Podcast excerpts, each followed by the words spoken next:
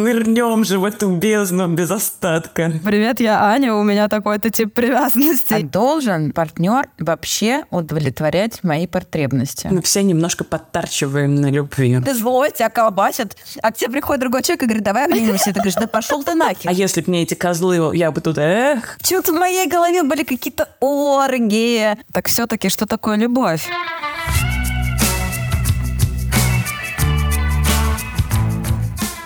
Привет, это радио Аня. Мы продолжаем наш четвертый уже сезон про любовь, и мы не совершаем наших прошлых ошибок. Прежде чем начать э, все выпуски про то, что мы думаем о любви и другие люди, как ее воспринимают, мы решили сразу поговорить с нашим психотерапевтом Стасей Зубковой, как вы помните, с прошлого раза она с Пупкова, потому что запись к ней невозможно полгода дождаться. И решили у нее сегодня разузнать вообще с точки зрения психологии, что такое любовь, можем ли мы этим управлять, и как нам вообще жить в мире, где любовь есть, но кажется, мы ее рабы. Блин, вот это я закрутила, конечно, вообще. Стася еще сексолог, и мы можем еще про с точки зрения сексологии про это поговорить, если до этого дойдет. Ну, наконец-то мы добрались. нырнем же в эту бездну без остатка. Прошлый наш первый эпизод а, на тему любви мы закончили обсуждением того, что девчонки предположили, извините, что я за вас, предположили, что любовь — это выбор, и этим можно управлять. И мне бы хотелось узнать научную точку зрения про то, а что такое любовь э, с точки зрения психологии. Что это за штука такая? Вообще, что можно называть любовью? Как не запутаться между влюбленностью там, и любовью? И, в общем, что по этому поводу думает наука психологическая? Стась. Э, Наука, как всегда, думает очень разное, и самое простейшее определение любви, как раз пока ты говорила, сидела и в голове его вообще восстанавливала, оно звучит так сильный, направленный интерес и удовольствие от чего-либо и кого-либо. Поэтому у нас тут э, без каких-то градаций. Влюбленность, любовь, науке совершенно все равно. Мы разделяем просто две вещи. Это вот когда наше внимание фиксируется на объекте при помощи волевого усилия, это одна штука. И там очень мало удовольствия. Ну, это про дисциплинарную рамку, какие-то направленные действия сфокусированные. И есть еще такой момент, когда наше внимание само по себе о чем-то фокусируется вне нашей воли, и нам не нужно тратить на это волевое усилие. И вот это как раз про любовь, когда что бы я, о чем бы я ни думала, что бы мне не нужно было делать, мое внимание утекло в сторону того, что я люблю.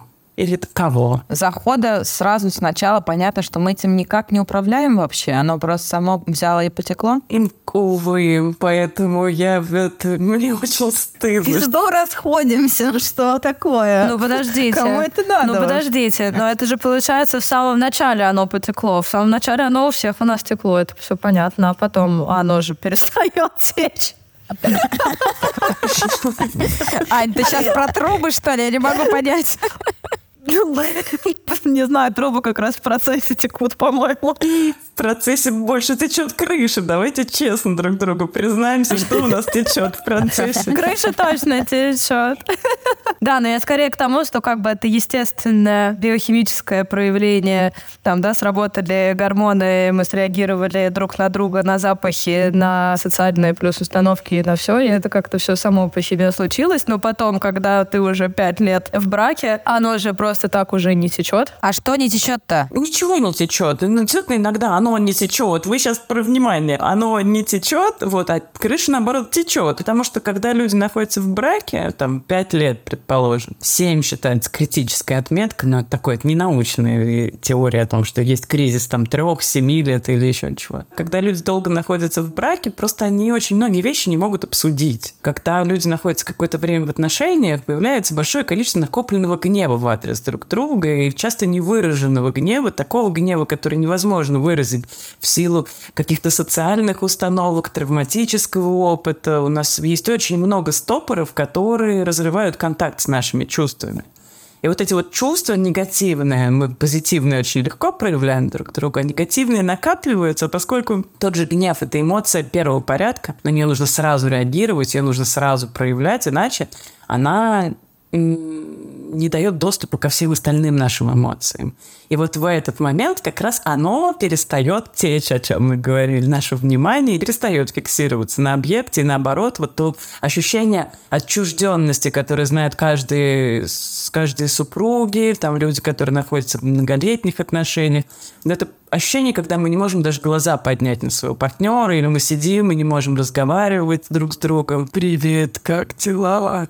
Мы уже 7 лет, нам надо поговорить, да, надо поговорить. Вот, и оба падают в обморок или убегают по делам важным. То, что ты говоришь, Стася, это страшно. У меня ничего такого не было. Как бы я что, инопланетянка? У меня не было отчуждения никакого. Неужели это обязательная история любых отношений? Совсем нет. Я просто говорю о том, что бывает, когда пять лет люди вместе были влюблены, и оно перестало течь. Но это совершенно не обязательная ситуация. То есть, если мы вступаем в брак, и мы знаем, что для того, чтобы через пять лет не оказаться в ситуации, когда текут только трубы э, и кукуха, нужно при столкновении с раздражением на партнера идти и проговаривать. И тогда есть шанс, что через пять лет все еще внимание будет течь в сторону своего партнера. Но тут много моментов. В с чем у нас может возникнуть гнев на партнера? Одно дело, когда мы не можем договориться, кто убирает носки, или там еще какая-то история, а другое дело, когда мой партнер не удовлетворяет часть моих потребностей, и более того, эти потребности даже как-то социально неодобряемо удовлетворять. Как об этом поговорить, как об этом договориться. А должен ли партнер вообще удовлетворять мои потребности? Не должен, но когда мои потребности не удовлетворены, я начинаю гневаться. Ну и, как правило, гневаюсь не на себя, поскольку это ведь мой выбор, но не говорить о собственных потребностях, не двигаться в их направлении. Я сейчас говорю по такой идеально осознанной точке, но если я не особо на эту тему размышляю, наверное, сложно туда думать, или это какие-то, ну, действительно, какие-то потребности, которые, там, рядом с которыми лежит мой травматический опыт опыт. Например, с этими потребностями я всегда была незаметна для моих родителей. Ну, наоборот, меня там при помощи насилия научили на эти потребности не обращать внимания, то и в союзе, там, в браке, в партнерстве с кем-то я не буду эти потребности удовлетворять, не буду о них даже заговаривать, буду считать, что это что-то, ну, что невозможно априори удовлетворить, и заранее буду гневаться на партнера. Вот попробуй взломай такую рамку просто так, мой партнер. Ну, это же как будто как раз про то, что нужно себя познать, чтобы был, быть в качественных отношениях, уметь выразить попросить о том, чтобы какие-то потребности, кто-то о них начал заботиться, ну, конкретно партнер. То есть, это, мне кажется, в этом же нет ничего такого, что «а можешь, пожалуйста, меня гладить по спине полчаса перед сном, варить мне чашку кофе каждое утро». Могу ли я тебе изменять изредка? Давай я больше никогда не буду встречаться с твоими родителями, потому что они мне неприятные, я не хочу этот конфликт решать. Давай переедем в другую страну, которую ты ненавидишь. Почему ты такой неагрессивный человек? Я хочу, чтобы ты был более агрессивным, более амбициозным амбициозным, мы там... Подожди, ну, ну это же про... Это ты какие-то немножко капризы уже начинаешь высказывать, как будто бы они потребности. Вот, вот он травматический опыт. Нет, ну в смысле, типа, про переехать в другую страну, которую ты ненавидишь, хорошо, если ты хочешь переехать в другую страну, давай обсудим и выберем вместе какую-то страну, в которую мы могли бы переехать и реализовать там потребности нас обоих. Это же все про то, что, ну, про то, чтобы договариваться, про то, чтобы не умолять ничьи желания если я правильно поняла, как жить эту жизнь. Я абсолютно согласна, это именно верный подход. Но просто иногда вот этот путь переговоров бывает очень сложный, очень кровавый, усыпан трупами, в общем, людей. И иногда очень сложно договориться, потому что ну, есть такой анекдот про математическую модель, которая помогает всегда выигрывать на скачках, но работает только для идеально круглой лошади в абсолютном вакууме. Я сама просто сижу в, в, в кресле терапевтическом, всегда даю эти советы, договариваю, а почему вы не можете об этом поговорить? а просто скажите честно своему партнеру. Но я знаю, как это проходят эти разговоры, сколько раз их нужно провести, как нужно договориться с собой, как сложно оставаться взрослым человеком в этот момент, когда внутри, где-то в глубине души плачет маленький ребенок. Ведь все, что у нас связано с любовью, с сексом, оно очень сильно фонит. У все наши раненые дети, которые живут внутри нас, они там рыдают, плачут, капризничают, саботируют процессы. И нам нужно договориться со всем этим выводком. Мой психотерапевт мне очень интересную штуку ну, внедрила в мой мозг. Типа себе всегда нужно задавать вопрос, а почему тебе нужно именно это? Условно. Вот ты клевый пример привела, типа, давай переедем в другую страну. Мне кажется, он супер релевантен примерно всем сейчас. Условно, если есть какой-то обсессивное, скажем так, желание переехать в какую-то конкретную страну. Себе же нужно очень четко разложить, почему ты хочешь именно в эту страну, что ты там получишь, зачем ты туда идешь, что-то, что ты хочешь получить конкретно в том месте, можно получить и в другом месте тоже, которое будет компромиссным и для тебя, и для твоего партнера. Вопрос, ну, понимания, опять же, себя. Ну, предположим, вот ситуация. Два партнера, один получает офер потрясающий там где-нибудь во Франции. Его жена ни разу в жизни не была во Франции. Она отказывается от своего оффера, который в Нидерландах, например. Они вдвоем переезжают во Францию, он подписывает пятилетний контракт, важнейший в его карьере, и она, приезжая в Париж, понимает, что он ненавидит этот город.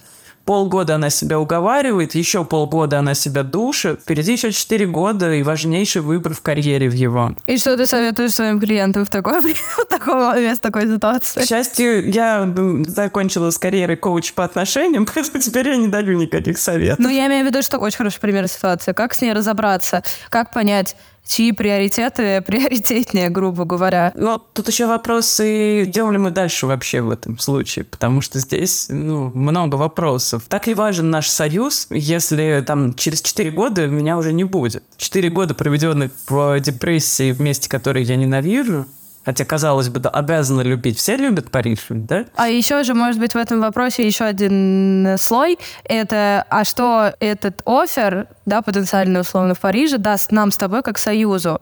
Можем ли мы с тобой выйти на какой-то следующий уровень благодаря этому оферу? Да, окей, возможно, сейчас нужно немножечко потерпеть жизнь в Париже, ну, как, вообще, как будто бы не так уж и сложно. Можно я побуду абьюзивной, немножечко занудой? Мне кажется, что Бруевич просто никогда в жизни не стояла в квартире, не орала на своего мужа, потому что он принес домой мороженое, а ты, блядь, на диете. Ну, я не знаю, или я придумываю что-нибудь. Это просто мой случай, который... И ты просто прямо истекаешь слюнями от злости, потому что, блядь, я же не ем сахар и молочку, ёб твою мать. А ты притащил, сука, две пачки по 8 штук в каждой пачке. Не одно, не два, а 16. И это просто типа семейная жизнь. Потому что ты говоришь об этом с точки зрения человека, который очень умозрительно подходит к отношениям, где ты всегда можешь, где ты взрослый человек, ты всегда можешь сесть, договориться, поговорить, посмотреть. И ты такой весь как бы очень наполненный но в семейной жизни, я не знаю, если у кого-то есть по-другому, но наверняка есть у нас разные всех способы построения отношений любви. Очень часто ты орешь просто, блядь, потому что, ну вот, мороженое. Слушай, это очень интересное наблюдение. На самом деле я вообще не задумывалась об этом, о том, что я могу быть человеком, который излишне умозрительно смотрит на отношения, но я понимаю, что я впервые попала в отношения практически ровно с тем, как началась у меня нету пространство. Я не могу себе позволить орать из-за того, что кто-то принес мороженое, потому что есть куча других вопросов, о которых должны договориться. Это точно не вопрос о мороженом. Когда нам нужно договориться, как мы зарабатываем деньги, где мы живем, как выглядит наша квартира, сколько мы тратим на новую мебель, как мы переводим деньги из одной страны в другую и прочее, прочее, прочее. Куча типа вопросов связанных гораздо больше с выживанием, чем мороженое. Да, Ань, а потом ты срываешься на мороженом. А потом ты не можешь поднять глаза. Почему?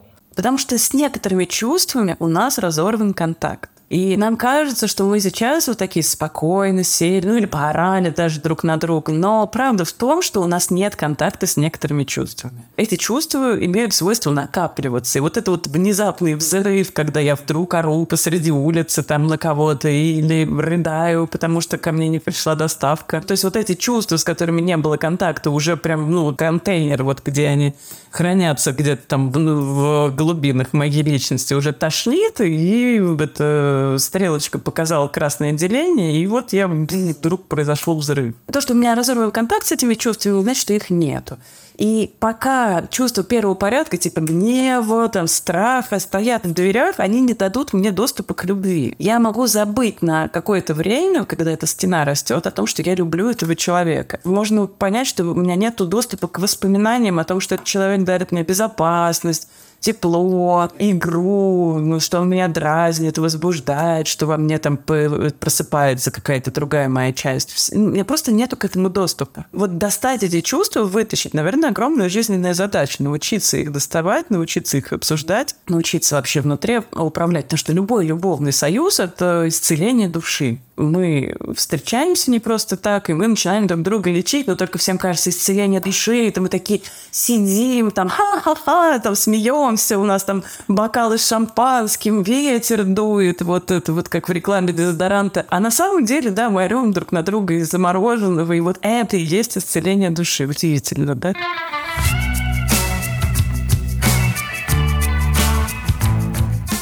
А я хотела, знаете, вернуться к чему? К моменту про измены. Я говорю, что здесь у меня внутри какая-то есть четкая очень позиция про то, что если есть измена, скорее всего, уже нет любви. Потому что ты вместо того, чтобы идти к партнеру и решать, идешь искать то, что тебе необходимо в другом месте. Возможно ли такая ситуация, что я люблю человека, но закрываю другие свои потребности где-то в другом месте? Как это вообще происходит? Позиция э, специалистов такова. Если бы наш вид был бы строго моногамен, у нас не было бы столько проблем с изменами.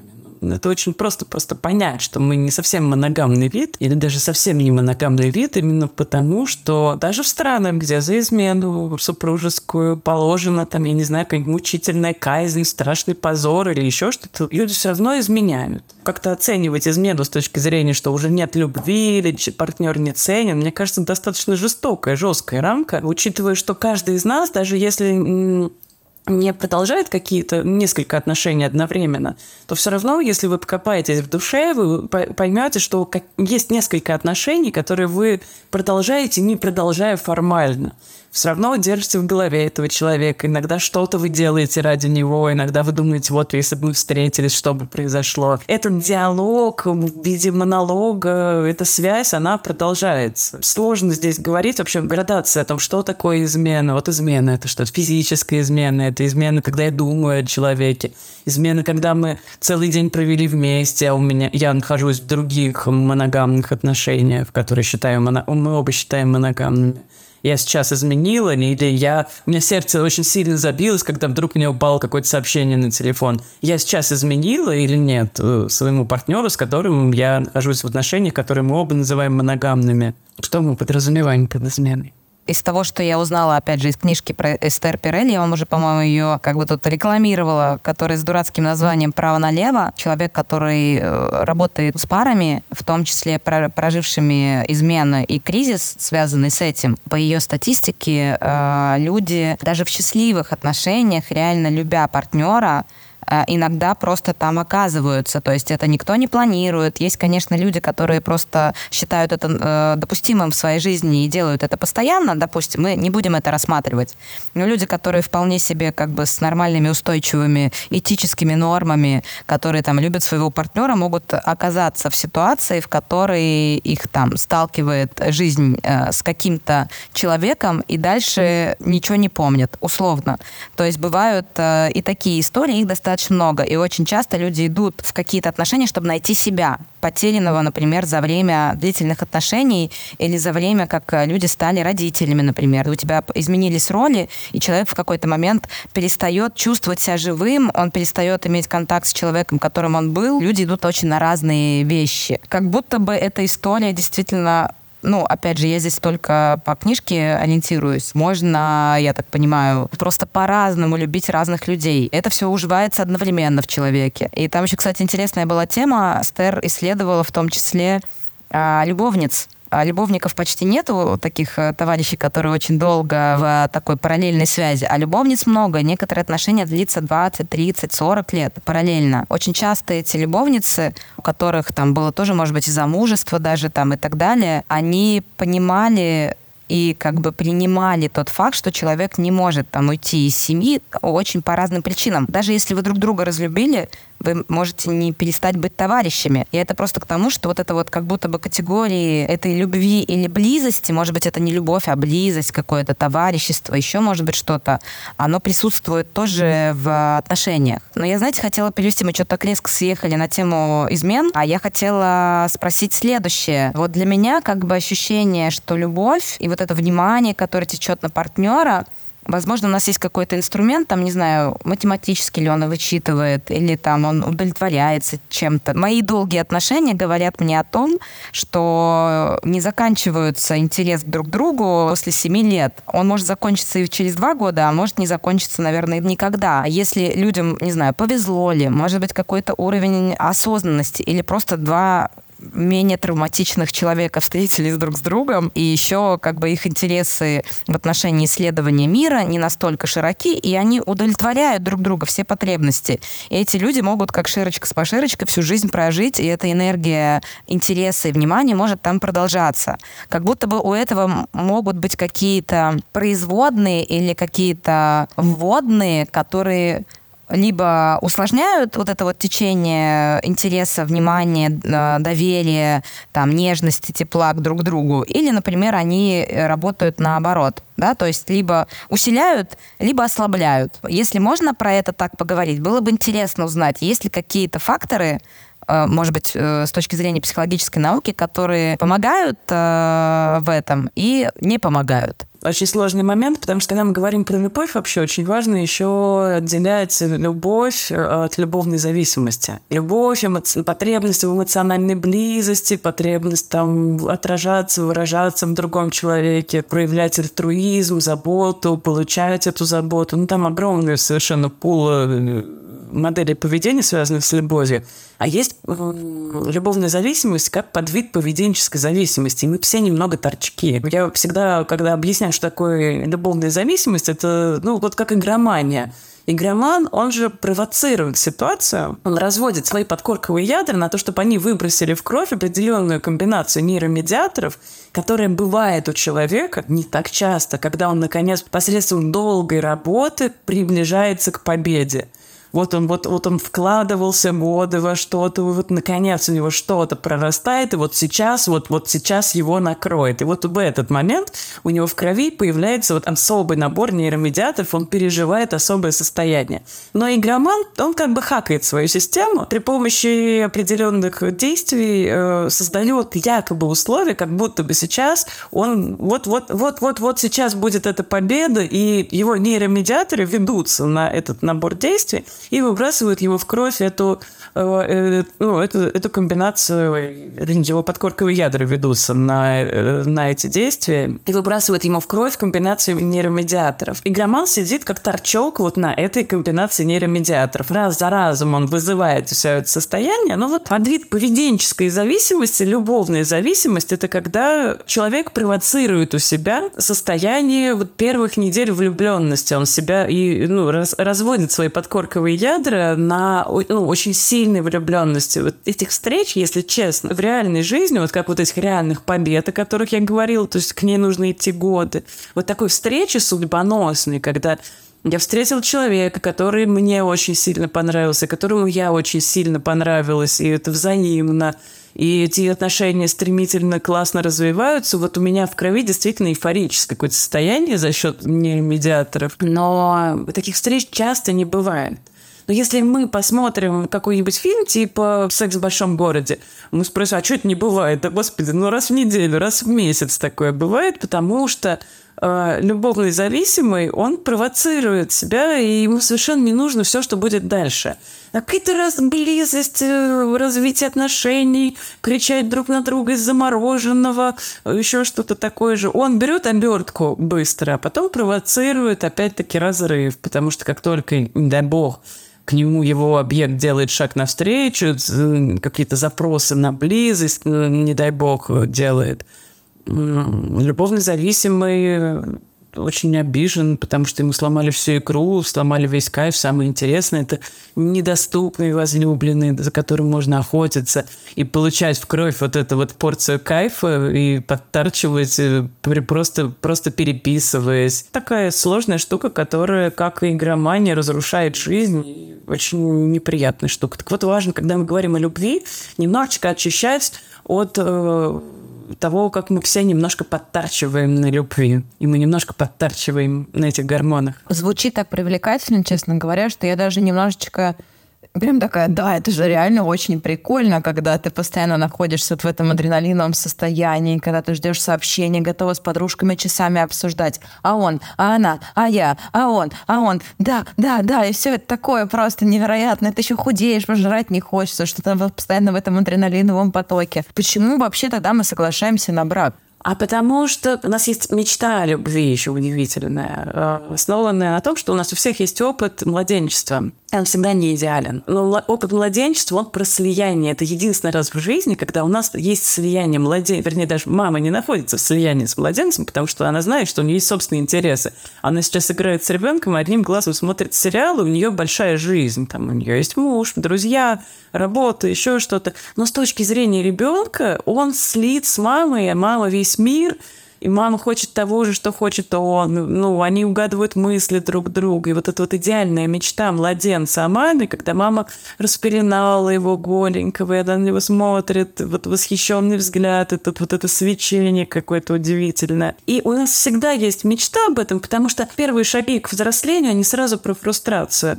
Мама не может угадать стопроцентно, чего я хочу. Мама не всегда доступна. И я проживаю вот это вот маленькое горе шаг за шагом и взрослею, становлюсь более автономным человеком, разделяюсь потихоньку с мамой. Вообще процесс взросления, вот я взрослею, взрослею, разделяюсь, разделяюсь, но иногда это разделение происходит слишком болезненно, слишком резко. И в этот момент я останавливаюсь в взрослении, я прекращаю разделяться с мамой, я отказываюсь с ней разделяться, я торможу этот процесс, я становлюсь вот на таком раннем уровне. И все время хочу сливаться вместо того, чтобы стать автономным. Брак вроде бы двух взрослых людей, он про то, что мы не, не стремимся к слиянию, потому что когда взрослые два человека пытаются слиться, не замечают границ друг друга.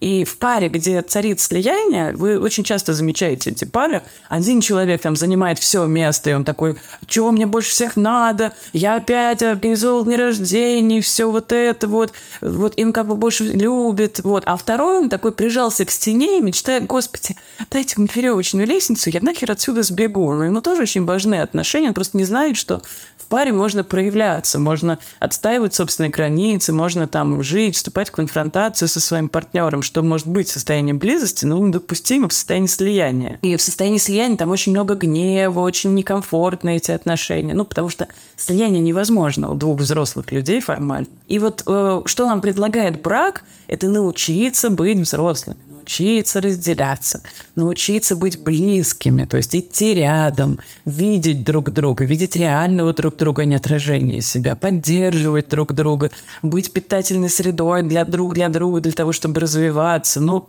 до всего до этого надо дорасти, дорасти через серию ужасных болезненных открытий. То есть мы заканчиваем там с мамой в какой-то момент разделяться и начинаем разделяться со своим партнером, поэтому все вспоминаете свои первые любови, свои мечты об идеальных любовниках ранних. Вот это вот ведь все незаконченный диалог с мамой, но отчасти он продолжается и во взрослом состоянии, потому что два партнера друг друга докачивают.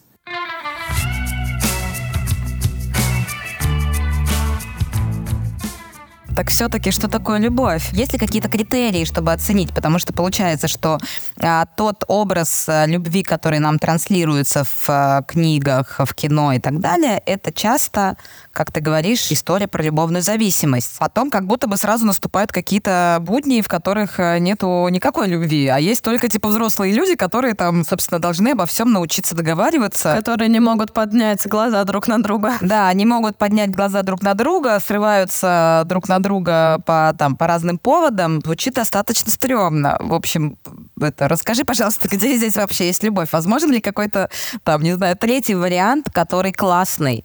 Каков путь? Ну, нет, погодите, мы же берем какие-то две крайности, люди, которые не могут поднять глаза или еще что-то. Это же очень классная история. Просто мы сейчас берем контекстуально очень маленький отрезок этих отношений, да, мы в какое-то время не можем друг на друга поднять глаза, но если мы к этому стремимся, если нам интересно друг про друга, нас в любом случае друг другу притягивает.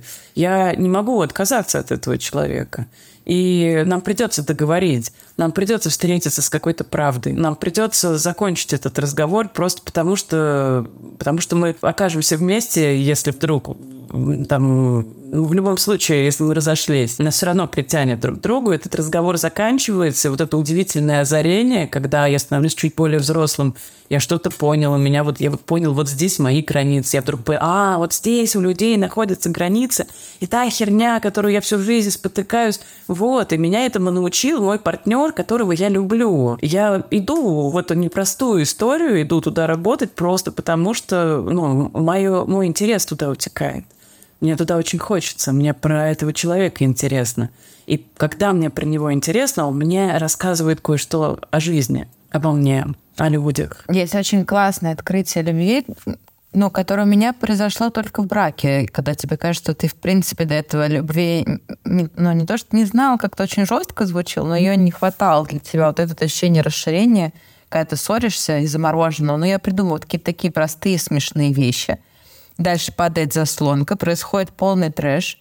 Потом проходит время, я рефлексирую произошедшее, нахожу какие-то свои потребности, иду к психотерапевту, делаю это сама, про то, что вообще происходило, и обнаруживать за конфликтом другого человека с его потребностями, и вдруг какой-то момент понять, что вы на самом деле достаточно похожи в своих потребностях, в своих желаниях, быть услышанными, быть важными, быть свободными, быть, не знаю. Это ощущение любви, которое возникает постфактум, когда, мне кажется, я впервые начала испытывать его в браке, я подумала, вот это любовь, вот это, как оказывается, прикольно, потому что любить, ну не то, что несмотря на, а после того, как вы ссоритесь, вы спотыкаетесь, вы ругаетесь, но вы что-то обнаруживаете, это какой-то совершенно новый тип любви, с которым я, например, до этого не сталкивалась, потому что до этого все было какое-то совсем Краткосрочная?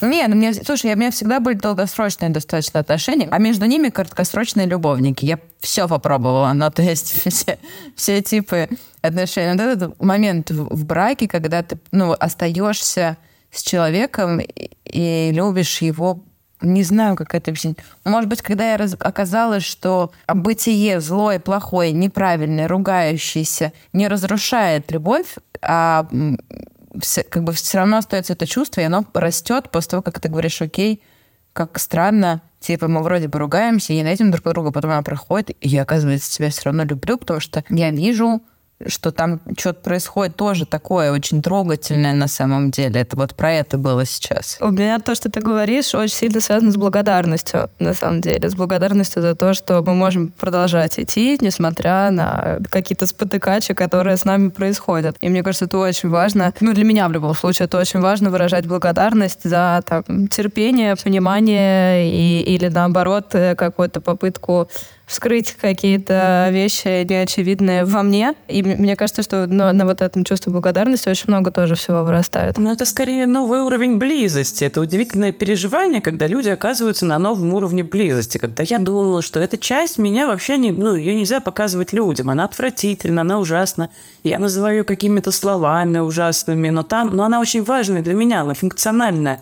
Она, может быть, там про креативность, про любовь к жизни, про способность что-то делать. Ну, то есть это очень важная часть, которая навсегда заперта, отрезана от меня. И вдруг внезапно мой партнер через серию каких-то кризисов вдруг видит эту часть и любит ее. И говорит, господи, да это же окей, да, да иди сюда, моя хорошая, давай это покажем миру вместе.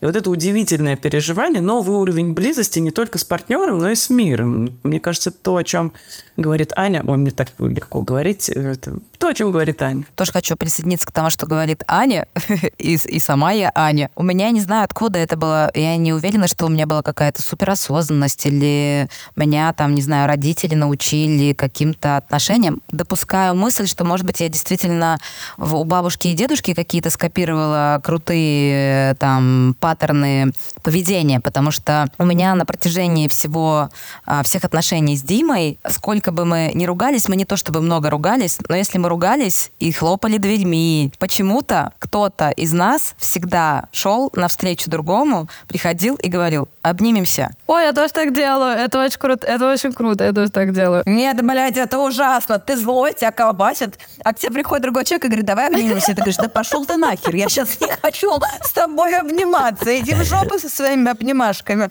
Дай мне сутки, блядь, переварить все это говно. Блин, капец, я, ни за я никогда в жизни не смогу терпеть, типа, целые сутки. Тебя? Ну, тебя, может быть, и нет, конечно. Судя по тому, что ты можешь наорать из-за мороженого. Чувак, мы бы с тобой... Я его вообще бы выбросила Слышите, потом. слышите момент? Вот, вот встретились два человека, один из которых, например, после ссоры, ему нужно сутки, чтобы переварить все это говно, а второму непереносимо терпеть эти сутки.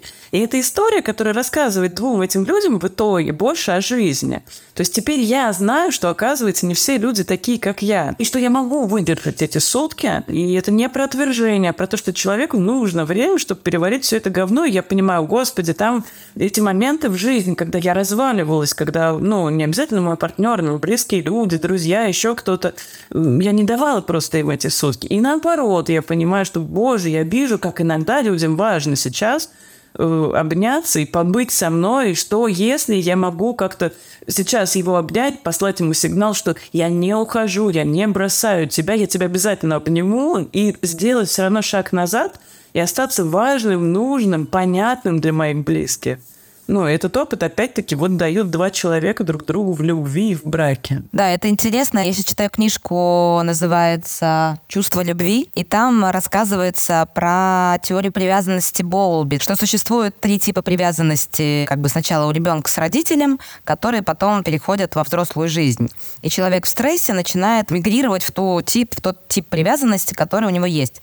Есть э, здоровая привязанность, есть э, избегающая, и еще одна, забыла тревожно... Есть еще тревожно избегающий третий, это восхитительный тип. Это, это бинго, бинго, выигрыш в эту лотерею, это получить тип привязанности тревожно избегающий, когда ты делаешь одновременно и то, и другое. И, собственно, человек может быть там не в стрессе абсолютно один, а потом бац в стрессе, и он тебя меняет полностью как бы свое поведение. И мы эту тему недавно обсуждали с друзьями, пришли к тому, что в целом неплохо было бы, чтобы все прочитали эту книжку, потому что она рассказывает о том, как вообще договариваться, да. Что меня, например, в этой ситуации поразило, что ты можешь родиться или там, ну, воспитаться в определенном типе привязанности, но если тебе повезет, например, ты тревожный, тревожный, амбивалентный, а тебе попался партнер с а, здоровой привязанностью, то ты можешь мигрировать в сторону здоровой привязанности привязанности и научиться э, как бы реагировать правильным образом. Точно так же, как человек, который был со здоровой привязанностью, но попал там к избегающему, может мигрировать в сторону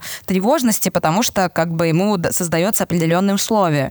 И как будто бы получается, что действительно возможность выстроить парные отношения зависит вот от этих типов привязанности, от твоей какой-то осознанности, от способности разговаривать, научили тебя или нет, от того, можешь ли ты к партнеру прийти, например, понимая его, ну уже, не, наверное, не в стрессе, а в какой-то нормальной нормальной ситуации и договориться условно, понимая, что один у тебя избегающий, а другой там, не знаю, требующий любви, вот тревожный.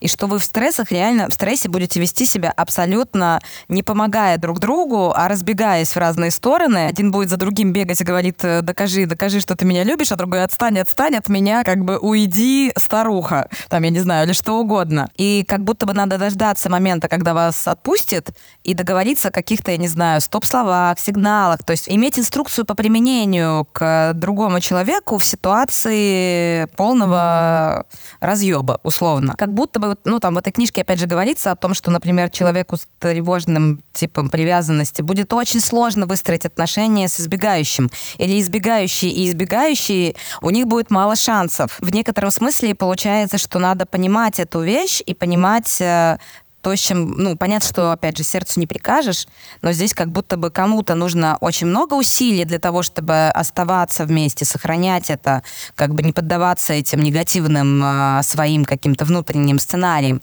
а кому-то это достаточно легко. Допустим, ты еще не в браке, у вас нет еще троих детей, и, и как бы еще не поздно что-то менять. Какие есть, э, не знаю, может быть, классные рекомендации относительно построение отношений, вот когда ты только это стартуешь делать. Я не знаю, может быть, это никому не интересно, но было бы интересно. Было бы неплохо иметь бейджик у себя. Привет, я Аня, у меня такой-то тип привязанности, или как статусы ВКонтакте раньше были, помните? То же самое в социальных сетях. Пару раз, когда я убегаю в букре, держу дверь, а он ее пытается выломать для того, чтобы поговорить, блядь, со мной именно сейчас, и ты, вы прекрасно понимаете, вам не нужны бейджики для того, чтобы понять, какой такой вот тип привязанности, пока ты держишь что ты не можешь этого носить. А там, блядь, эта коза, которая такая, я не договорила, подожди. Там, в принципе, можно без бейджиков. Я говорю, это, вот, мне кажется, эти моменты очень быстро выясняют, что у вас, какой вообще то с типом привязанности. Да. А зачем их выяснять? То есть, а зачем выяснять, когда понятно, что нас притягивает к человеку, который, ну, чей рисунок травмирования похож на того человека, который нас травмировал. Он нас травмирует в противоположный тип привязанности. И всю жизнь мы будем искать того человека, который будет похож на самую травматическую часть моего родителя, чтобы, с одной стороны, там, ну, как-то распроститься с мечтой его исцелить, ее переделать и заслужить любовь, и, ну, и чтобы быть отважным, научиться быть отважным, научиться перестать бояться потерять любовь. В любом случае, ведь если мы возьмем и избегающий тип привязанности, ну, то есть и созависимую, и контрзависимую модели поведения, это же все про то, что мы очень боимся потерять любовь. Тревожный тип привязанности постоянно пытается заслужить любовь. Избегающий тип привязанности постоянно боится сделать что-то такое, что эту любовь разрушит. Отношения, особенно любовь, э, ну, такая взаимная, нас учат э, отваге. Невозможно, что бы ни произошло, что бы мы ни наговорили, у нас всегда есть следующий шаг шанс. У нас всегда есть возможность э, договориться, у нас всегда есть возможность услышать друг друга. Сегодня мы не услышали друг друга, мы услышим друг друга завтра. В конечном итоге тревожники перестанут так сильно тревожиться, избегающие перестанут так сильно избегать, тревожные избегающие перестанут э, делать то, что они обычно делают. Любовь, она всегда про исцеление. Поэтому нам не обязательно да, знать, знать, что у меня за тип привязанности, но я точно знаю, что там, где мне сильнее всего больно, напряжно, вот сейчас я с этим работаю. Интересная тема. Хотела спросить еще раз, так все-таки можно ли управлять любовью? То есть подчиняется ли это состояние какому-то нашему влиянию? А зачем? С какой целью я буду этим управлять? Что я хочу получить? Ну, мы в прошлом эпизоде разговаривали о том, что э, девчонки считают, что любовь это выбор, и что можно выбирать, там, дисциплинированно делать определенные действия. Не-не-не, не переговаривай. Давай, давайте вы сами за себя скажете. Я говорила про то, что сейчас сказала Стася, про то, что у меня, я знаю, что у меня есть еще шанс что мы сейчас ссоримся, что это происходит, что это не очень нехорошее, или я злюсь, или я разочарован, или мне очень обидно, или сейчас чертовски плохо, но я выбираю идти с этим человеком дальше и пытаться что-то зафиксить. Это про то, что я сегодня выбираю делать максимально сколько я могу хорошо, и как бы не было плохо, я все равно хочу выбрать, остаться здесь и посмотреть, а как оно там, если это попытаться проговорить, просориться, ну, то есть что-то с этим сделать? Я достаю своего мужа, бедный, он несчастный, когда я ему говорю, мне кажется, что-то не так, а что-то происходит, а давай поговорим, а посмотрим эти моменты. Ну, и мне кажется в, этим, в, эти, в эти моменты, что я выбираю. Ну, то есть каждый раз, когда мне плохо, я прихожу к нему и говорю, слушай, я тут подумала, что я мечтаю о том, что мы разведемся, я поеду в Москву, и мне придется искать работу для того, чтобы самой себя обеспечивать. Судя по всему, мне надо больше работать, потому что мой мозг выдает вот такие очень странные конструкции. Ну, то есть я выбираю в неприятных, жестких ситуациях пытаться фиксить все то говно, которое в отношениях происходит неизбежно. У меня есть ощущение, что в этом тоже какое-то есть э, вот это ощущение любви или, может быть, считывание, что второму человеку тоже это нужно. Потому что если только один сражается за отношения, да, ты очень быстро перестанешь, возможно, думать о том, что надо продолжать выбирать, что это как бы двусторонний процесс. Если два человека идут навстречу друг другу, пытаются после любой как бы такой там ситуации все-таки разглядеть, выбрать и принять определенный шаг, тогда это вот выбор двух людей. Если это выбрал только один человек, а второй выбрал что-то другое, здесь уже нету места для любви. Ну, при этом как будто бы, да, вот э, мы договариваемся, пока вот это ощущение важности другого человека присутствует. И вот это как раз тот самый феномен любви, да, что там как бы вот где здесь граница, сколько тебе надо, не знаю, поругаться, чтобы это исчезло чувство, или что надо сделать, где здесь происходит что-то, что из вот этого ощущения, что вам надо обоим вкладывать в это, вы приходите к тому, что там вкладывать уже никто не хочет. Я бы сказала, я бы сказала, что любить человека или нет, направляется ли мое внимание к нему произвольно, когда я не заставляю себя просто так это, наверное, все-таки не мой выбор.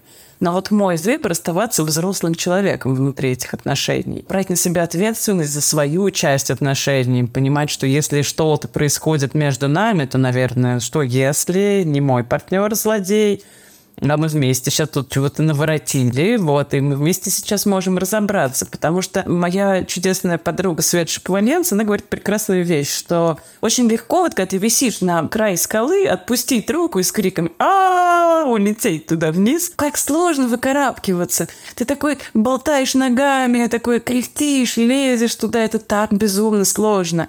И иногда уже просто пальцы сами разжимаются, ты туда, ты туда улетел. Но правда-то в том, что вот ты куда ты туда упал, вот, и потом вот весь этот раскоцанный, вот, и вот такой вот придется оттуда вылезать. А это гораздо сложнее, чем попробовать залезть на эту скалу. К тому моменту, когда ты долезешь вот до того момента, где ты отпустил пальцы, возможно, ты уже годы и годы пройдут. Это правда очень непросто. Оставаться взрослым человеком, который говорит так, не-не-не, погодите, мы не будем сейчас, короче, все разметывать, мы сейчас попробуем сесть и понять, что происходит. Хорошо, мы сейчас не мы поспим, мы там сделаем такой шаг, мы подышим, и я... А, то есть не я святой человек, которого, значит, кругом злодеи обижают и не дают ему развернуться, а если бы мне эти козлы, я бы туда, эх, а, а есть моя часть ответственности во всей этой истории, я веду себя странно здесь, я делаю, я делаю больно, другим мои какие-то действия могут делать больно окружающим. Понятно. Большое спасибо. Но это вот это выбор. Сказала, как отрезала. Когда мы начинали э, тему любви, я почему-то боялась того, что сейчас мы будем говорить про... Сиськи-письки? Ну да, не знаю, ну какие-то... Почему-то в моей голове были какие-то оргии. А почему никто не разговаривает про сиськи-письки? Давайте поговорим в следующий раз про сиськи-письки. Э, Сиськи-письки тоже хорошо, но мне так нравится, что есть какая-то вот эта вот все равно трогательная душевная часть, когда ты говоришь про любовь, и тебе внутри хорошеет. Вот это, не, не знаю, непередаваемое ощущение все-таки. Ну, потому что, наверное, ты растешь в этом разговоре. Мы, я, я расту в любом случае. Мне, конечно, как новичку в любви очень полезно вас слушать. Взрослые мудрые женщины. Я вот очередной раз благодарю того, кто свел нас всех вместе, и что мы действительно четвертый сезон продолжаем разговаривать, потому что это реально офигительный способ понимания себя, познания мира. Мы в такой безопасной обстановке, хоть и троллим друг друга, очень откровенно, открыто все обсуждаем. И это здорово. Мне дико это нравится для самой себя, и мне дико нравится получать комментарии от друзей или иногда даже незнакомых людей о том, как э, на них повлиял наш подкаст. Спасибо вам, девчонки, что вы любите это дело до сих пор, что вы выбираете продолжать, продолжать делать этот подкаст каждый раз, что бы ни происходило. Мы же вначале не троллили друг друга, просто мы четвертый сезон выбираем друг друга, и поэтому мне кажется, мы можем уже друг друга троллить, потому что мы более уверены, мы более стабильны и близки. Троллинг как язык любви. Вы уже верите в то, что вы можете показать свои неудобные части друг другу и быть принятыми с этим. Удивительное открытие. И, наверное, все интереснее и интереснее становится, потому что чем мы более целые, тем мы более объемные, трехмерные, разноцветные. Спасибо тебе большое, Стась. Ты как многогранный светящийся куб. Если мы просто трехмерные, то ты такой диско-шар с градиентом из цветов. Ох, я возьму это, возьму я сегодня диско-шар. Как приятно. Спасибо. Спасибо. Обнимаю вас крепко-крепко. Было очень хорошо с вами.